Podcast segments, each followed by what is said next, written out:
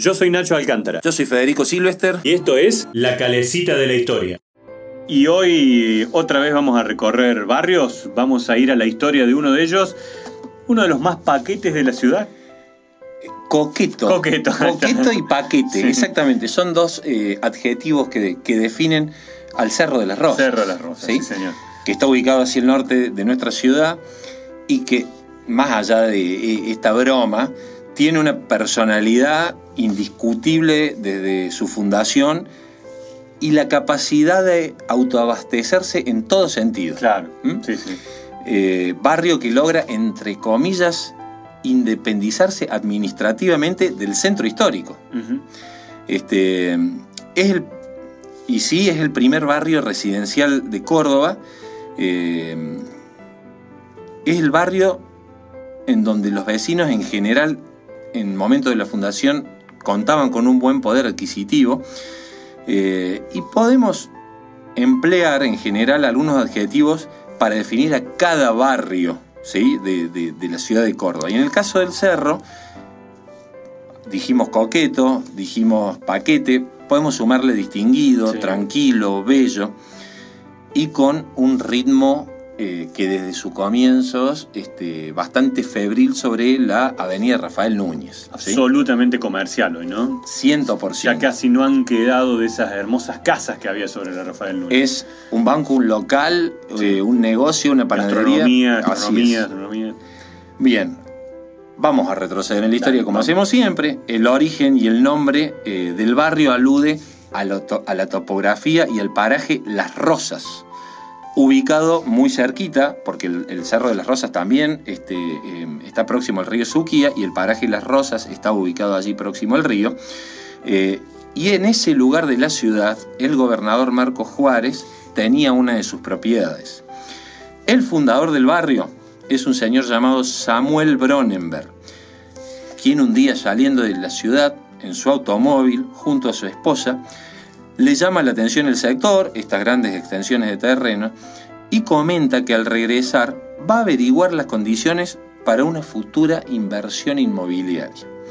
Y así fue que se encontró con esas tierras que eran propiedad de Jacoba Malbrán, hija del ex vicegobernador Tristán Malbrán, y le compra 20 hectáreas eh, en acuerdo con el yerno de Jacoba otro personaje muy importante en la historia del cerro, que es José María Buteler.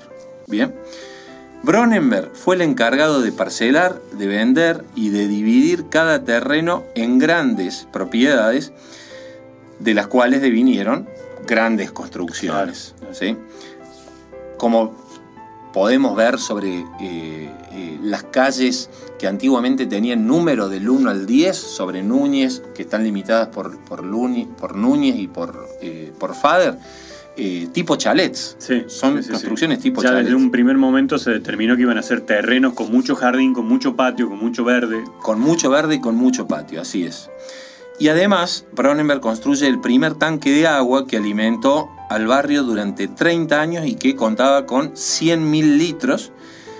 Y ese tanque bombeaba durante 18 horas y luego eh, descansaba la maquinaria. En su mayoría eran eh, quintas rodeadas por acequias y por canales y de esta manera el cerro eh, queda formalmente inaugurado el 18 de septiembre de 1928. Veamos cómo, ya hemos hablado de otros barrios, San Vicente, General Paz, Alta Córdoba, Alberdi, que son anteriores. Mucho más antiguos. Tienen 40, 50 años más de historia que el Cerro de las Rosas. Eh, y casi como una consecuencia lógica, tras la fundación de un nuevo barrio, durante los primeros años, el, cerro fue un sector bastante eh, despoblado y contaba con pocos habitantes.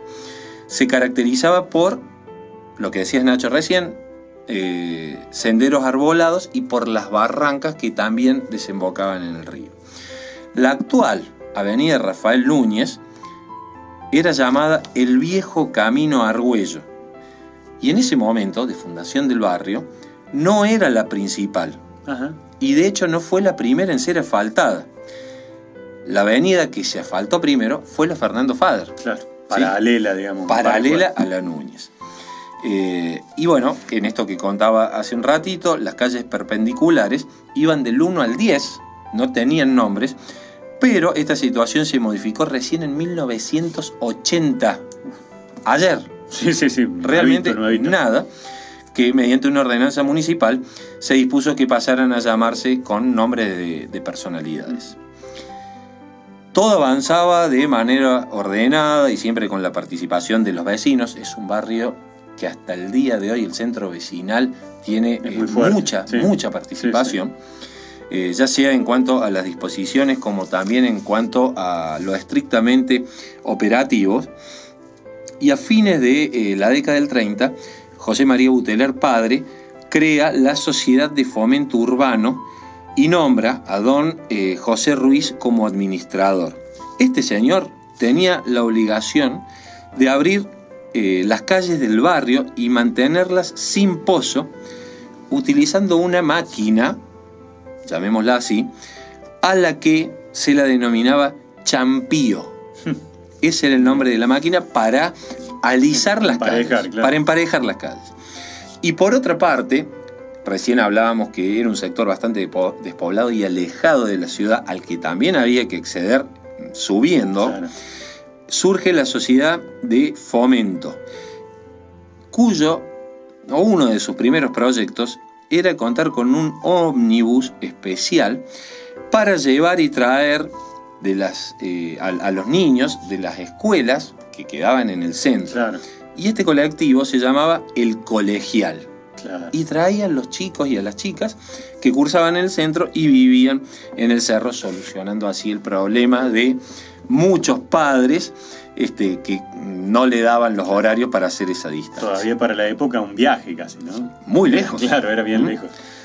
Y al ser una zona en la cual eh, los árboles y las acequias y los espacios verdes prevalecían sobre el hormigón, el cemento y sobre el ladrillo, las posibilidades de disfrutar la vida al aire libre era una oferta muy común para sus habitantes. Mercado Norte, el lugar donde se mezclan lo fresco, lo tradicional, la calidad, la gastronomía típica y los mejores precios. En Instagram, arroba Mercado Norte Córdoba.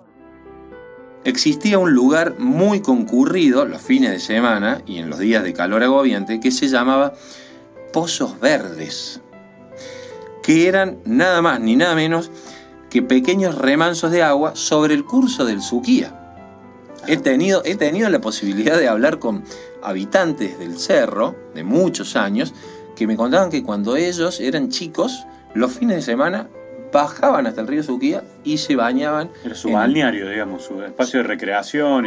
El río que hoy nos queda 50 kilómetros, 40 kilómetros, en aquel momento era el Suquía. Eh, lógicamente que eh, su fundador, Samuel Bronenberg, elige el barrio, el cerro, para construir su vivienda particular y e, esta vivienda estaba ubicada en lo que era el lote de la calle 5, hoy llamada Mayor eh, Arrobarrena, sobre la esquina de, de Malbrán. ¿sí? O sea, lo que hoy es Malbrán y, Arrobarrena era la casa del fundador. Y como siempre, eh, cuando hablamos de, algún barrio hacemos alusión a alguna institución educativa, en el caso del Cerro de las Rosas, eh, comienzan a aparecer necesidades que satisfacer, una de ellas la, cuestión educativa, y em, la escuela Juan Zorrilla de San Martín nace por pedido de la propia comunidad. Bien. Para que los chicos no tuvieran que seguir viajando hasta el centro. Porque el colegial ya no daba más, el colectivo iba lleno. Eh, y en un comienzo se ubicaba en barrio Los Bulevares, no en el Cerro de las Rosas. Eso a partir de 1945. Y se traslada al cerro y comienza a funcionar en una casa, de estas grandes casonas que tiene el cerro, en una habitación que, em, perdón, en una casa que contaba con cuatro habitaciones. Y hay una similitud con Alberdi. A la escuela también se la llamaba la piojera. Ah, porque los chicos que venían desde el lado del río cuando se venían en carreta y se los veía subir todos arriba de la carreta, todas esas cabecitas, parecían piojitos. Entonces se les llamaba también la piojera. Y el 15 de noviembre de 1958, la Juan Zorrilla de San Martín logra el anhelado edificio propio. Y un dato que sí realmente es muy curioso, el nombre de la institución es en honor al poeta uruguayo, Claro. ¿sí? Que era pariente de la actriz De China. China, China Zorrilla, claro. quien estuvo dos veces de visita en la escuela. Ah, vino. China Zorrilla dos veces de visita en la escuela y en una oportunidad todos los actuaba aquí en la ciudad de Córdoba, todo lo recaudado en el teatro fue para Mirá. la cooperadora de Juan. Zorrilla. Entre este, 1959 y 64 funcionó allí, en, en el Zorrilla, un instituto incorporado a la Escuela Manuel Belgrano y en el año 1974 el Zorrilla se muda a su actual edificio, que aún estaba sin terminar y que contaba solamente este, con seis aulas. Bien. Eh, y un fenómeno mucho más actual, del que somos testigos, podemos decir que entre los últimos cinco o siete años es el, posicion- el posicionamiento gastronómico Sí. de, de la calle Tejeda, ¿no? Sí, sí, sí. eh, el cual en muchos casos eh, genera cierto descontento por parte de, de los vecinos más antiguos Un lugar mucho más tranquilo y hoy es todas las noches movimiento. y arquitectónicamente muchas de esas casonas también se, habi- se han visto transformadas, el ruido, no hay lugar para estacionar, pero bueno, este, en algunos casos estas casonas cuentan con protección eh, patrimonial. Claro. Bien. Bueno, Dos datitos, el cordón serrano ese tan particular que tiene la Rafael Núñez, que alguna vez nos contaba que son los croatas del arco, ¿no? Los mismos que... los famosos picapedreros Picapedreros croatas. croatas. La Rafael Núñez no tiene cordón de vereda, sino que tiene este cordón inclinado en Claro. 45 grados. ¿Y cuál es el otro? La- el edificio de cadena 3. Era, o en realidad en su momento era LB3, que era un, un- casi un símbolo de la Rafael Núñez, Sí, ¿no? Con sí, un sí, estilo art deco de su construcción. Así es. El primer edificio estaba sobre, sobre la avenida. Hoy Rafael es un gran edificio de una obra social Sí, enorme. muy conocido. Sí, muy grande. Bien, de Rafael Núñez ya hemos hablado. Sí, claro, claro. Entonces, creo que hemos también... Habitante de todo ese sector. Habitante de todo ese sector y la avenida principal hoy lleva su nombre. Sí, señor. Pero bueno, creo que hemos este, cumplido también con los habitantes de un sector que es el sector norte Sí. de la ciudad, el Cerro de las Y Rosas. como siempre digo, cuando vayan por ahí en el auto con sus chicos ahí, le pueden ir contando un poquito de esta historia. Esa es la idea. Dale. La música se detuvo. La calecita poco a poco perdió el impulso hasta que deja de girar. Pero pronto nos encontramos para dar otra vuelta a la historia de Córdoba.